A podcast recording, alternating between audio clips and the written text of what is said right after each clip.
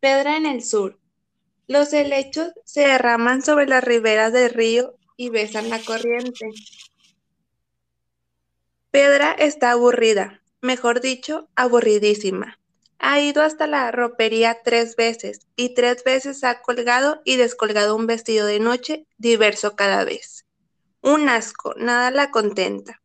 Al regresar a su recámara, vuelve a observar las ramas colgando en los barrancas y abajo el agua, que fluye incesante. Río que va, se dice, que nunca se queda quieto, que se divierte con novedades, una por cada día, una por cada hora, por cada minuto. Esta noche, luego de la función de gala, cena con la comitiva extranjera. Un asco, vuelve a repetir. Siempre lo mismo, y luego el general, su marido, quien querrá el desahogo después de la fiesta, y borracho como siempre, se ha de quedar a la mitad de la embestida, dejándola ella desnuda y hambrienta. Un verdadero asco. Prefiere que de una vez realice el viaje anunciado y aunque sola y harta, al menos no haya quien las que. Un matrimonio de conveniencia. Su hermana, bastante mayor que ella y prometida del viudo, falleció repentinamente por una gripe mal curada o algo por el estilo. La familia confiada en ese casamiento como la salida a todos sus males económicos fue en medio de las idas y venidas de tanta desgracia cuando el viejo puso una vez más a la disposición de los deudos su apellido. Ahora, con tal de obtener a esa muchacha increíblemente bella y joven. Se hizo mala con el trueque, se confiesa, mala como las malas de las telenovelas, que a veces ve por puro aburrimiento. Suele suceder con los que tienen las posesiones pero no los amores. Por suerte, al menos coinciden en algo, no tener hijos. El general tiene el suyo el matrimonio anterior y a ella nunca se le dio por eso de la maternidad. Los pañales, el olor a leche cuajada, las babas, la caca del bebé y esas cosas. Todo acaecerá como estaba previsto. El palco oficial el murmullo de la plana mayor, las risitas de consentimiento de su cónyuge es tan lambiscón para con los otros generales que a su asco cotidiano agrega este, nuevo o viejo, pero que no habrá, había calibrado antes. Al final de la fiesta, dos anuncios por parte del general, que parte mañana muy temprano y que atienda al hijo que los visita por primera vez en su ausencia. Luego del sermón, lo previsto sobre la cama y por fin la partida. Llegará al atardecer, viene de Europa, donde ha terminado sus estudios. Debe ser un pedante de siete suelas, insoportable como su padre. Esta gente que por tener lo que tiene creen ser dioses y prevalecer sobre vida y haciendas de cuanto pobre diablo se les pone delante. Como ella, le sale de pronto una piruja de barrio vuelta reina en una caja de cristal que le hiele la sangre. Y para colmo se llama Hipólito, según lo que se sabe a causa de un presidente con ese nombre en la historia del país. Horrible, y le vuelve el asco. Oye cuando llega, cuando el mayordomo lo recibe, al acelerar el paso a escaleras arriba guiado por la sirvienta pero no oye ni su voz ni su aliento. Da la orden de presentar la cena. Por los ventanales del comedor también se ven las aguas en su viaje río abajo. Hasta si se atiende un instante, llega a percibirse al crujir de las hierbas y las ramas, y el ronroneo grave de la corriente circulando por debajo de la superficie azogada. La sobresalta el saludo de reciente llegado a sus espaldas. Es una voz Río decide y se burla de sí misma porque hace la asociación con la voz del paisaje en el que se había distraído.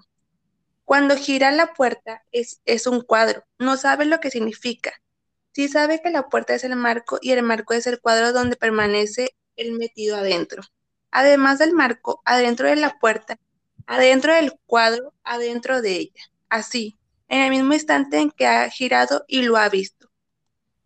Hipólito murmura, e Hipólito dice con sorpresa, no sabía que eras tan joven. A partir de ese momento, el aburrimiento se transformó en ansia y el asco en ayuno. no puede comer.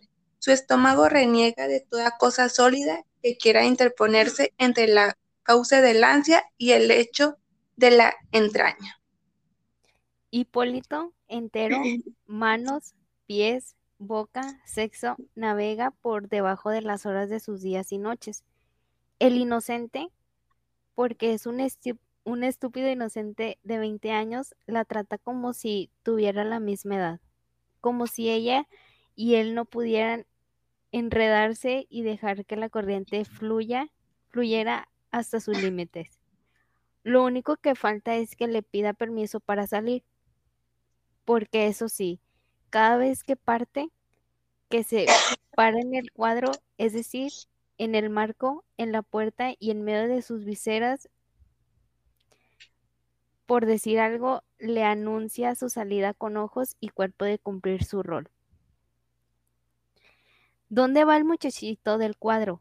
Desaparece horas y regresa a medianoche cuando a ella se le hace demasiado riesgoso estar esperándolo en medio del ir y venir del río del otro lado de los cristales de la sala o el comedor. Sin embargo, a veces ella confiesa que la mayoría de las veces hace como que lee, escribe o cualquier otra cosa que le permita sacar la vista y hundir su vista en las aguas que a esa hora de la, de la noche circulan disfrazadas de una extraña cinta luctuosa, donde por escasos segundos vislumbra el reflejo de lo que viaja a su vez en el cielo, estrellas, luna, astros, nebulosas, otros mundos ajenos y limpios. Entonces está el riesgo de Hipólito, ojeroso, sucio, con sus jeans más manchados que nunca, manchas rojas, azules, negras y una expresión de redentor en el rostro como si algo o alguien lo hubiera bautizado. Pronto advierte que sus salidas coinciden con llamadas previas que se apresuran a atender antes que ella. Por más atenta que esté, puede saltar el teléfono. Sea donde, sea que se encuentre y responda, después su dormitorio o el comedor o el baño, la consigna es, antes incluso de poder percibir si la voz que lo invoca es femenina o masculina. Un breve ya salgo y punto. En su ausencia, ella prepara emboscadas a la entrada y salida de sus extrañas desapariciones y regresos, deja abierta la puerta de su recámara, se olvida de ponerse el santo de cama arriba de su camisota de dormir, se duerme en Chase Low al borde de la pileta Conócenos al aire y cuando se baña desnuda a medianoche y a otras acciones semejantes cuya preparación la ocupa todo el día. La decepción proviene de la ausencia de respuesta por parte de Hipólito.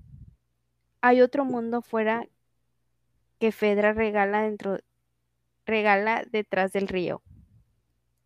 Del otro lado de las Barrancas, donde su general juega un rol del que no quiere saber. Ese mundo se le impone a la jornada de regreso de su marido, ojeroso y de mal humor. Da órdenes a sus guardianes al momento de entrar y saludarla apenas y una suerte de ánimo torturador le sale por los ojos a tal punto que ella se imagina atada a una silla o sometida por un cubo de agua helada y puede menos que entremecerse de espanto. Por las dudas, se encierra en su baño y se ducha, viste y maquilla con deliberada prolijidad. A la hora de la cena, por supuesto, Hipólito, que desconoce la vuelta de su padre, no, no se presenta. El general no tiene reparo en hacer que en hacer de ella su víctima en ausencia del hijo. Fedra se, retó, se retoba a pesar de su miedo. ¿Y yo qué tengo que ver? El hombre se levanta de la mesa, arroja la servilleta, tropieza con la pata de la silla y la levanta en vino por los pelos. Así la lleva hasta la recámara donde la arroja sobre la cama y mientras la golpea, le hace jurar que nunca más va a faltarle el respeto. No sabes los tiempos que corren, no te das cuenta que si te dije que atendieras su regreso era para que los contrataras.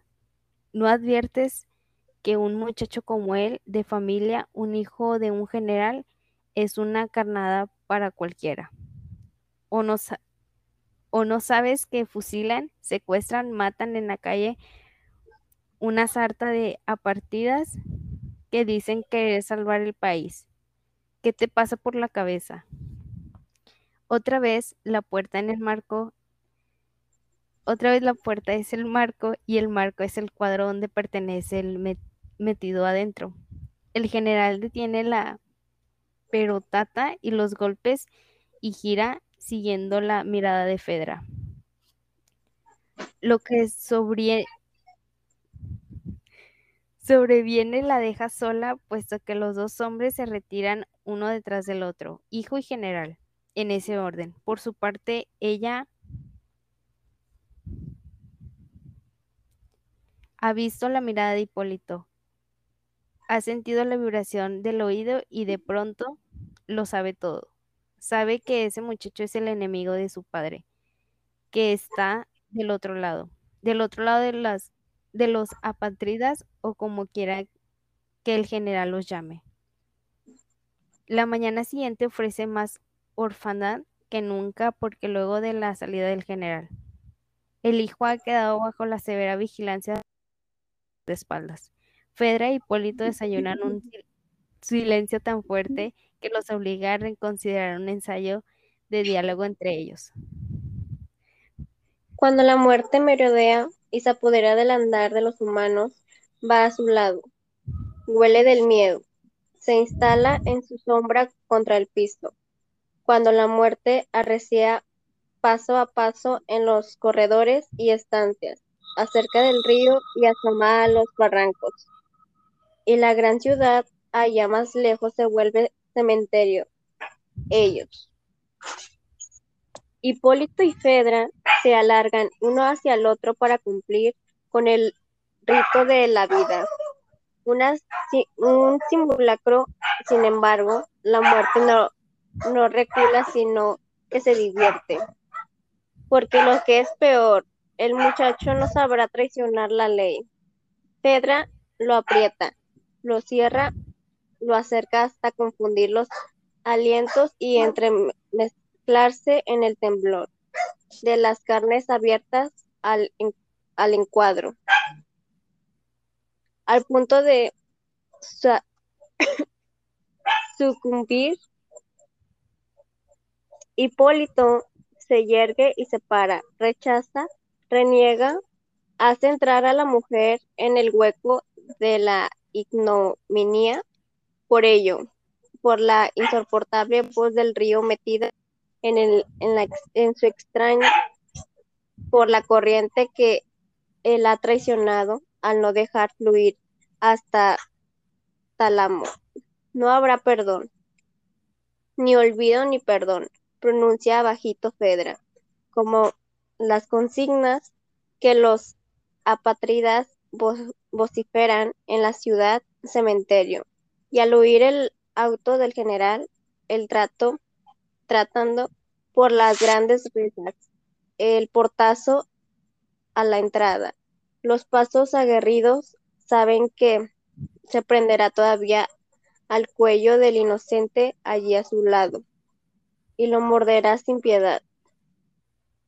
Ya ha entrado el general, ya ha sopesado el abrazo ya inquiere con la mirada, ya se planta para asolar. Pedra le sonríe Polito con suavidad, suavidad es un niño, susurra, solo un niño, perdón su furor aún más y dice como si fuera no una piruja de barrio, sino una reina. Me halaga. Hipólito pertenece petrificado, en el general lo derriba de un puñetazo. Luego va hasta el teléfono, observa en la agenda el número de la, del actor y marca. Al colgar enfrenta a su hijo. Vendrán por ti, confesarás las identidades de tu célula. Dirás que el plan era secuestrarla, desaparecer como mi mujer, viva o muerta, y pedir rescate. De todos modos, ya estábamos sobre tu pista. Luego se derrumba de acuerdo, de cuero tan mullido que, que pareciera tragárselos. A esto regresaste y no dice más porque pudiera ser vencido por la sangre que late en él como late en su, en su hijo, la misma. Pedra observa la escena inmóvil, luego sale de la casa, camina hasta el borde de, de la ribera y deja que el río se refleje en sus pupilas, abrirlas, para que limpie para correr también ella, para fluir hacia la nada. Río que va, que la lleva, que siempre se divierte con novedades, una por cada día, una por cada hora, por cada minuto.